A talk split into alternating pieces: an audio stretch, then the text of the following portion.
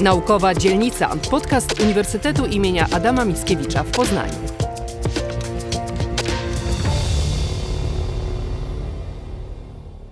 Przemysław Stanula, Naukowa Dzielnica. Witamy dzisiaj pana profesora Szymona Osowskiego z Zakładu Komunikacji Społecznej WNPID oraz prodziekana. Dzień dobry, panie redaktorze. Dzień dobry E, państwu. Dzisiaj, po długich wakacjach, wracamy do naukowej dzielnicy i porozmawiamy troszeczkę o kampanii wyborczej. No ale nie sposób powiedzieć o kampanii wyborczej, nie ruszając tematu prekampanii. Dlaczego ona trwała tak długo? No, prekampania jest takim pojęciem publicystycznym.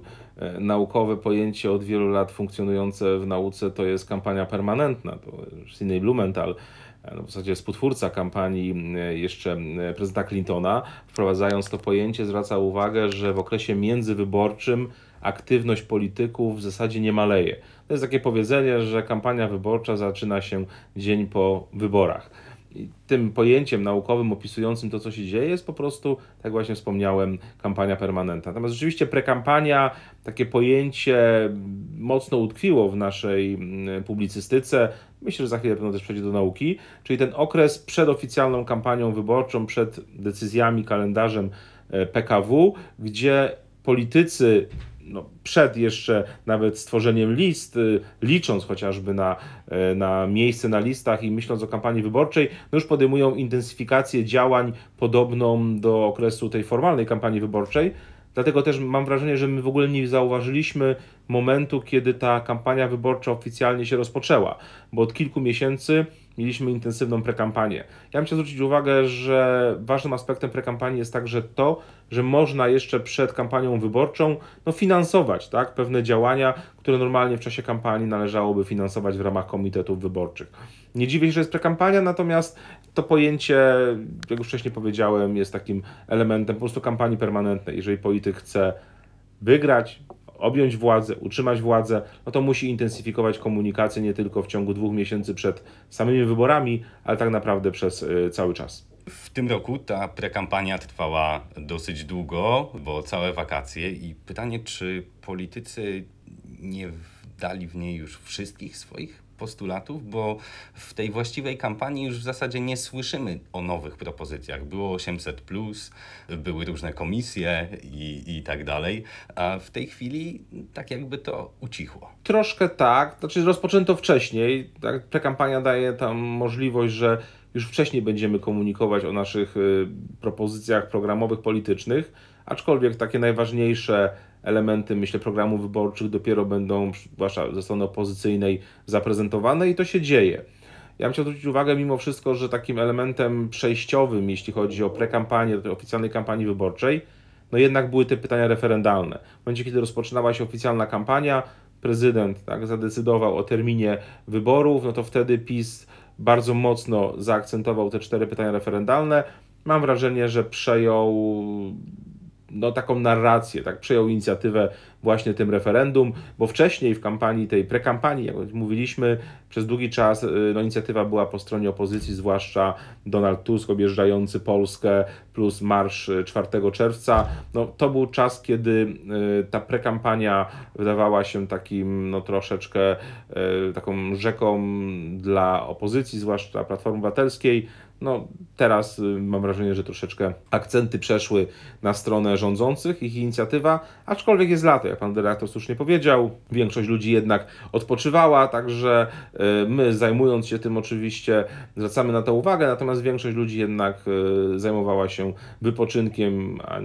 Ta prawdziwa kampania rzeczywiście ostra, nie ma jeszcze billboardów, nie ma, znaczy nawet list nie ma zarejestrowanych, jednak zacznie się no, jesienią, druga połowa września i zawsze najbardziej intensywny okres kampanii wyborczej to są pierwsze, to są ostatnie dwa tygodnie przed wyborami. Czy można powiedzieć w takim razie, że te wszystkie sondaże, o których teraz e, rozmawiamy i które widzimy, spadki pewnych partii, e, czy przed wakacjami jeszcze duże wzrosty, tutaj myślimy na przykład o Konfederacji czy Trzeciej Drodze, bo tutaj były wysokie notowania, później one pospadały, to jeszcze nie jest to, na co możemy liczyć w wyborach.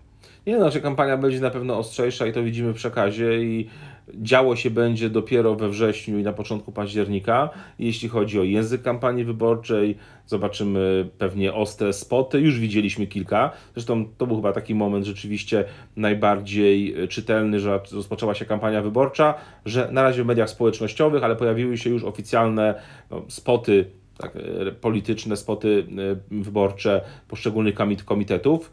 Sondaże cały czas są publikowane, natomiast sondaże przed wyborami, w trakcie prekampanii były przede wszystkim ważne dlatego, no, że one mówiły mniej więcej nam, jakie są możliwości mm, rozłożenia po wyborach y, głosów w przyszłym parlamencie, a myślę, że przede wszystkim były takim sygnałem dla partii opozycyjnych, w jakim sposób powinni ułożyć się między sobą. Tak? No bo to, że y, PiS prawdopodobnie wygra te wybory, czyli będzie liderem, no to oczywiście jest bardzo prawdopodobne i to w zasadzie było cały czas. Natomiast proszę zwrócić uwagę, że przez miesiące całe była dyskusja, w jakim e, konstrukcie opozycja ma iść do wyborów.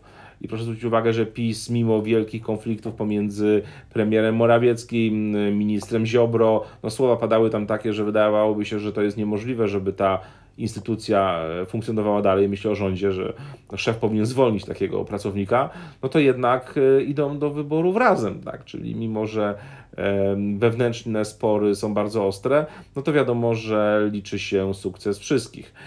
Po stronie opozycyjnej sondaże pokazywały bardzo różnie, no i efekt jest taki, że idą trzy ugrupowania tej demokratycznej opozycji, no bo jakby Konfederację traktujemy troszeczkę inaczej. No i myślę, że ta kwestia tych sondaży będzie ważnym elementem, który tak naprawdę najbardziej wpłynie na ostateczny wynik wyborów, a przede wszystkim na to, kto będzie rządził, bo to, czy PiS, Platforma, pierwsze, drugie miejsce, raczej mówię w tej kolejności, no to nie będzie miało decydującego znaczenia, ponieważ trzeba będzie stworzyć większość parlamentarną. No i tutaj sondaże przez długi czas pokazywały, że różnie jest z Konfederacją, ale przede wszystkim różnie jest z trzecią drogą i problem będzie być może taki, jak wyborcy opozycji mają się zachować, tak? Ileś osób będzie miało dylemat, czy zagłosować na Platformę, która idzie do góry i być może będzie miała szansę na zwycięstwo nawet z PiSem, gdzieś tam niektóre sondaże pokazują, że nie jest daleko, chociaż to będzie mało prawdopodobne, czy na przykład zagłosować y, na trzecią drogę, żeby ratować trzecią drogę, bo wiadomo, że jeżeli nie przekroczą 8%, no to będziemy mieć sytuację podobną jak w 2015 roku. Czyli można powiedzieć, że w tej chwili te sondaże były mocno wakacyjne, wielu wyborców wyjechało i nie do końca. Te ostatnie tak, te ostatnie są y, wakacyjne, jak pan redaktor powiedział. Proszę zwrócić uwagę, że bardzo dużo osób powiedziało nie wiem, na kogo zagłosuję w niektórych sondażach. Myślę, że to jednak jest też kwestia efektu ankietera i tych sondaży, które są robione na zasadzie face to face metodą KAPI, czyli ankieter sam przychodzi, bo cała polaryzacja i myślę te, mm, to, co widzą no, ankietowani w przestrzeni politycznej powoduje, że wielu nie chce udzielać odpowiedzi prawdziwych. Tak? No, część wyborców boi się powiedzieć na przykład, że zagłosuje na, na partię opozycyjną, no bo zdając sobie sprawę z tego, że ten ankieter jest fizycznie e, jeszcze został zapowiedziany, jak to jest w Cebosie. Także ja bym do tych sondaży metodą face to face nie przywiązywał aż takiej dużej wagi. Najlepsze sondaże to pokazują różnego rodzaju badania, dotyczy oczywiście wyborów, preferencji wyborczych są sondaże telefoniczne e, Kati i, i moim zdaniem to jest najbardziej wiarygodne źródło informacji. No i też e, okres wakacyjny temu nie służy, także ja bym poczekał na sondaże, na sondaże wrześniowe. Jak już powiedziałem, te sondaże zresztą tak się między sobą różnią, że no też te wyniki bym traktował bardzo ostrożnie. Niby 3% jest tak zwanego błędu statystycznego, no ale błędem może być też kwestia terminu na przykład zadania sondażu, jeżeli zakładając, że na przykład starsi wyborcy Prawa i Sprawiedliwości no, są w domach, a młodsi wyborcy, na przykład Konfederacji, e, po prostu podróżują po Polsce i po świecie. Teraz zapytajmy o taką bardziej kontrowersyjną e, sprawę. Mamy wielu kandydatów, którzy budzą kontrowersje. Zacznijmy od Romana Giertycha, który w tej chwili ma się opowiedzieć w zasadzie przeciwko swoim własnym osobistym poglądom, aby ostatecznie wylądować na listach koalicji obywatelskiej. No, wielu polityków zmieniało swoje poglądy, zresztą nie tylko polityków mam wrażenie. Michał Kamiński też kiedyś był bardzo prawicowym politykiem, sam przyznał, że zmienił swoje zdanie, zdanie w stosunku do aborcji chociażby. No, Roman Giertych jest znanym nazwiskiem, tak? No, jest politykiem, który myślę, że może dużo namieszać. Oczywiście, że jest jakieś ryzyko i pewno ten taki klasyczny elektorat Platformy no nie jest szczęśliwy, że człowiek, który tworzył Młodzież Wszechpolską, Ligę Polskich Rodzin i który był przeciwko wejściu do Unii Europejskiej, będzie ich wspierał, no ale kto nie ryzykuje, ten nie zbiera owoców i w przypadku opozycji, no to ryzyko musi być podjęte i Donald Tusk myślę, że biorąc Giertycha, mm, nie zaszkodzi Platformie, na pewno nie zaszkodzi opozycji, bo nawet zakładając, że ktoś już nie chciałby zagłosować na Platformę, no to być może zagłosuje na trzecią drogę, co akurat dobrze jej wyjdzie w kontekście no, tego, tej niepewności wyborczej. Także myślę, że pomysł z Giertychem jest dobry, no a jeśli rzeczywiście by doszło do tego, że w jednym okręgu wyborczym Roman Giertych będzie rywalizował z Jarosławem Kaczyńskim, z którym tworzył rząd, przypominam, 2005, 2000, 2007 i wszyscy wiemy, jak to się skończyło, no to myślę, że to będzie na pewno ciekawy element kampanii. Jest dobrym prawnikiem, mądrym człowiekiem. E, no, pomijam oczywiście kwestię, że te zarzuty na nim ciążą i go w Polsce nie ma, więc też zobaczymy, jak tą kampanię będzie prowadził, no ale być może ograniczy się na przykład tylko do kampanii w mediach społecznościowych i, i w internecie. No zobaczymy. Natomiast myślę, że Donald Tusk, no tak samo jak wcześniejszym pomysłem z Agrounią, poprzez który doprowadził do tego, że Agrounia nie startuje osobno, bo moim zdaniem to jest główny element y, tej układanki. Nie sam Michał Kołodziejczyk, który rzeczywiście jest osobą kontrowersyjną i oczywiście stare jego wypowiedzi są przy, przypominane, ale przede wszystkim to doprowadziło do tego, że nie ma czwartego podmiotu na tej scenie opozycyjnej, czyli Agrounii, która oczywiście do Sejmu by nie weszła, no ale mogłaby te 2% y, przecież wśród rolników na przykład zebrać, a to szkodziłoby z pewnością o opozycji. Także Roman Giertych uważam, że ciekawy pomysł i jak mówię, no to y, Platforma goni PiS, więc to ona musi podejmować ryzyko. Przypomnę, jak y, Rafał Trzaskowski gonił Andrzeja Dudy nie zdecydował się chociażby uczestniczyć w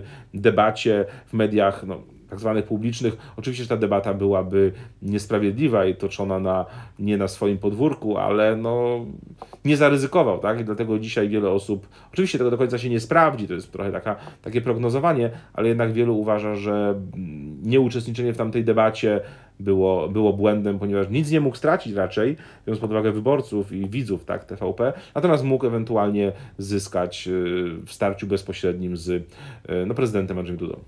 A jeżeli już o wspomnianym przez pana profesora y, Jarosławie Kaczyńskim, czy to ucieczka z Warszawy, czy rzeczywiście szukanie większej liczby mandatów dla partii rządzącej?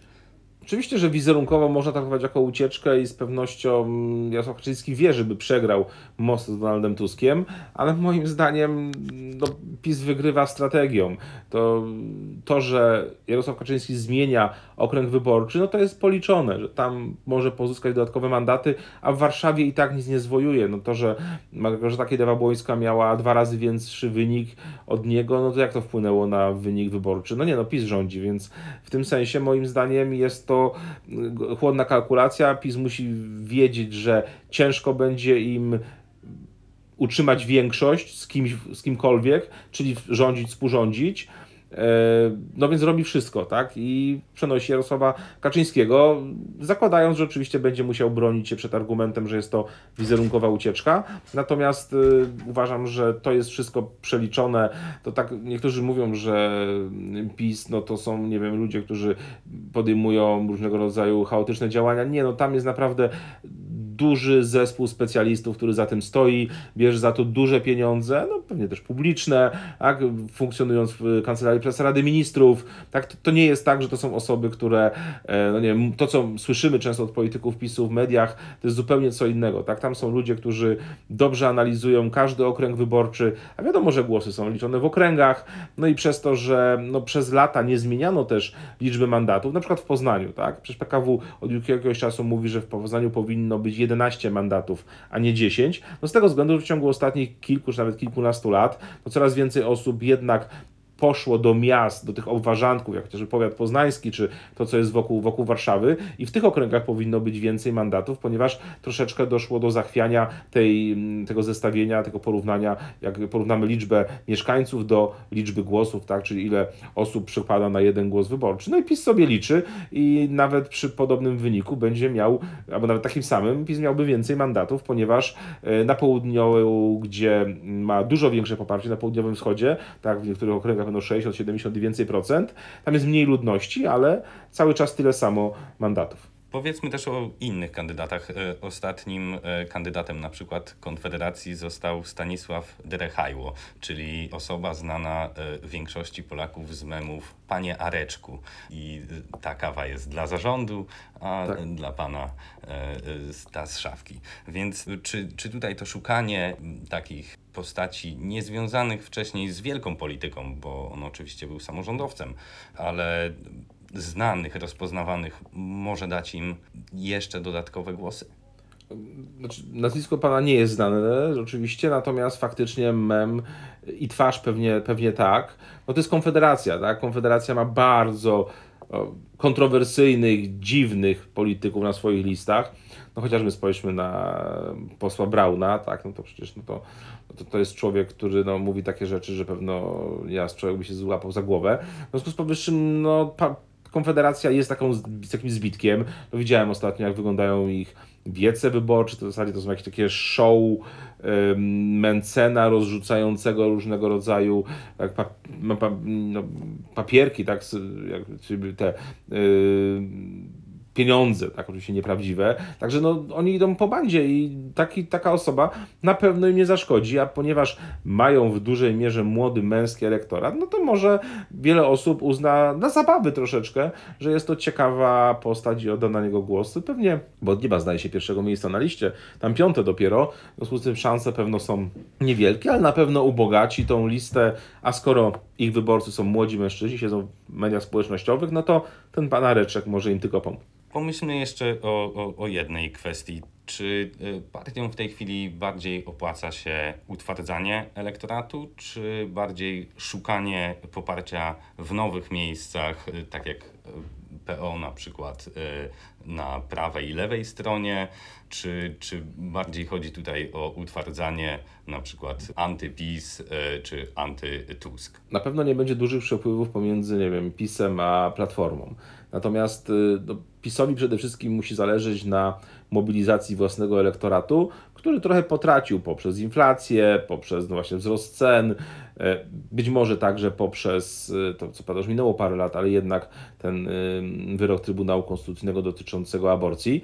Przecież także w elektoracie PiSu było sporo osób niezadowolonych z tego rozstrzygnięcia. W związku z powyższym przede wszystkim to musi być mobilizacja własnego elektoratu, który głosował wcześniej, a teraz być może nie przeszedł do opozycji, ale po prostu się zdemobilizował i nie chce w ogóle iść do wyborów i temu ma służyć referendum, tak, żeby zmobilizować właśnie tych, którzy kiedyś też na PiS e, głosowali. Opozycja też nie będzie przyciągała wyborców PiSu, bo to się nie da, natomiast być może powinna mm, no, mobilizować próbować poszukiwać nowych wyborców. Zresztą PiS myślę, że też. Tutaj żadna z tych partii nie liczy na odciągnięciu czyichś wyborców, tylko na pozyskaniu ewentualnie nowych.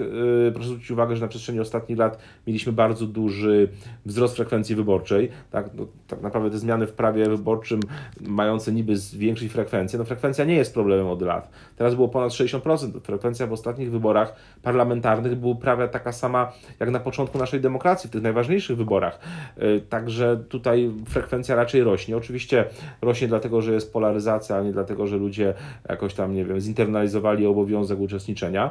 Natomiast e, wydaje mi się, że ta kampania ma właśnie zmobilizować elektoraty. Ja też zwrócę uwagę na jeszcze jedną rzecz. Wybory wygrywa najlepiej zorganizowana mniejszość. Nawiązując do tego, co pan redaktor mówił o Jarosławie Kaczyńskim. No przecież wyborców sumarycznie Koalicji Obywatelskiej, PSL-u, Hołowni i Lewicy jest no grubo ponad milion. Pokazywały to ostatnie ostatnie elekcje więcej niż wyborców PiSu.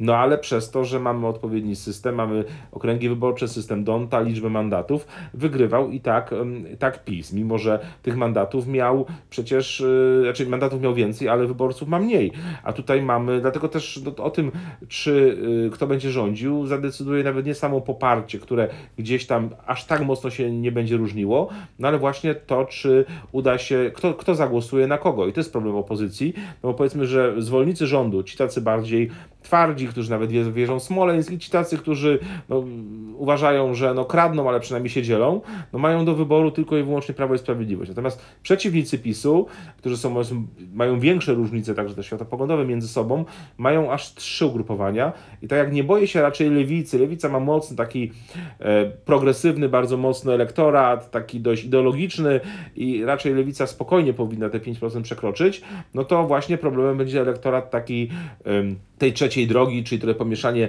PSL-u, ale przede wszystkim ten były elektorat Szymona Hołowni, który chyba topnieje i, i tutaj oni mogą mieć, bo on jest jak najbliższy Platformie Obywatelskiej. I tu będzie moim zdaniem problem.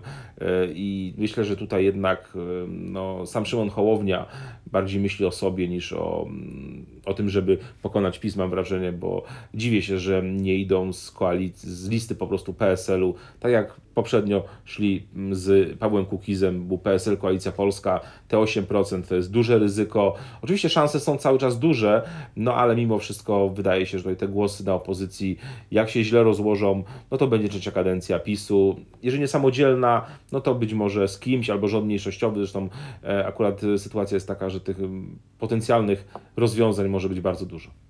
Nie będę pytał o przewidywania e, wyników wyborów, bo to jeszcze na ponad 40 dni przed wyborami jest e, samobójstwo. Ale tak. Czego jeszcze możemy się spodziewać w kampanii? No wydaje mi się, że po pierwsze czekamy na listy PiSu, za chwilę będą. Czeka na pewno brutalizacji języka, na pewno wykorzystania wszystkich instytucji państwowych przez rządzących, czyli chociażby w przypadku kampanii referendalnej będą jakieś kampanie społeczne, ministerialne, tak? będzie informacja o tym, komu podziękować za bezpłatne autostrady. No, mamy 2200, zdaje się, netto, tak? nie brutto, no to być może pojawi się coś jeszcze. No, nauczyciele mają y, uzyskać, dostać pieniądze z okazji 250-lecia Komisji Edukacji Narodowej. Akurat 14 jest Dzień Nauczyciela, czyli przed samymi wyborami, e, czyli no myślę, że te wybory będą tyle ważne, nie z punktu widzenia może jakichś tam wielkich zmian na skali światowej, ale przede wszystkim dlatego, że no, PiS musi, będzie robił wszystko, żeby utrzymać władzę, bo ma za dużo do stracenia, także jego zwolennicy, no, myślę o tym twardych członkach partii, pracownikach mediów publicznych, pracownikach spółek Skarbu Państwa, no opozycja zrobi wszystko, żeby e, no właśnie te spółki, inne instytucje odbić i zacząć rządzić, mimo że czasy nie najlepsze. W związku z tym myślę, że będziemy widzieli tylko ostrzejszy język, większe armaty e, i no niestety to nie będzie już taka polityka, jak to było, było kiedyś. Tutaj jakby nie będzie żadnych hamulców, bo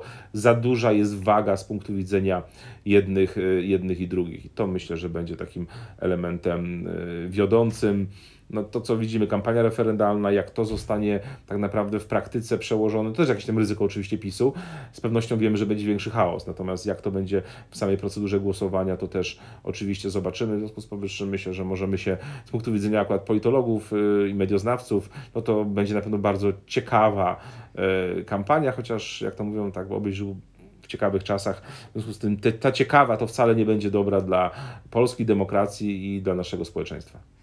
Czekają nas w takim razie następne czterdzieści kilka ciężkich dni jeszcze kampanii wyborczej. Za rozmowę dziękuję panu profesorowi Szymonowi Osowskiemu z Zakładu Komunikacji Społecznej WNPID, a państwu dobrych wyborów. Dziękuję, tak, dobrych wyborów i żeby warto do tych wyborów iść.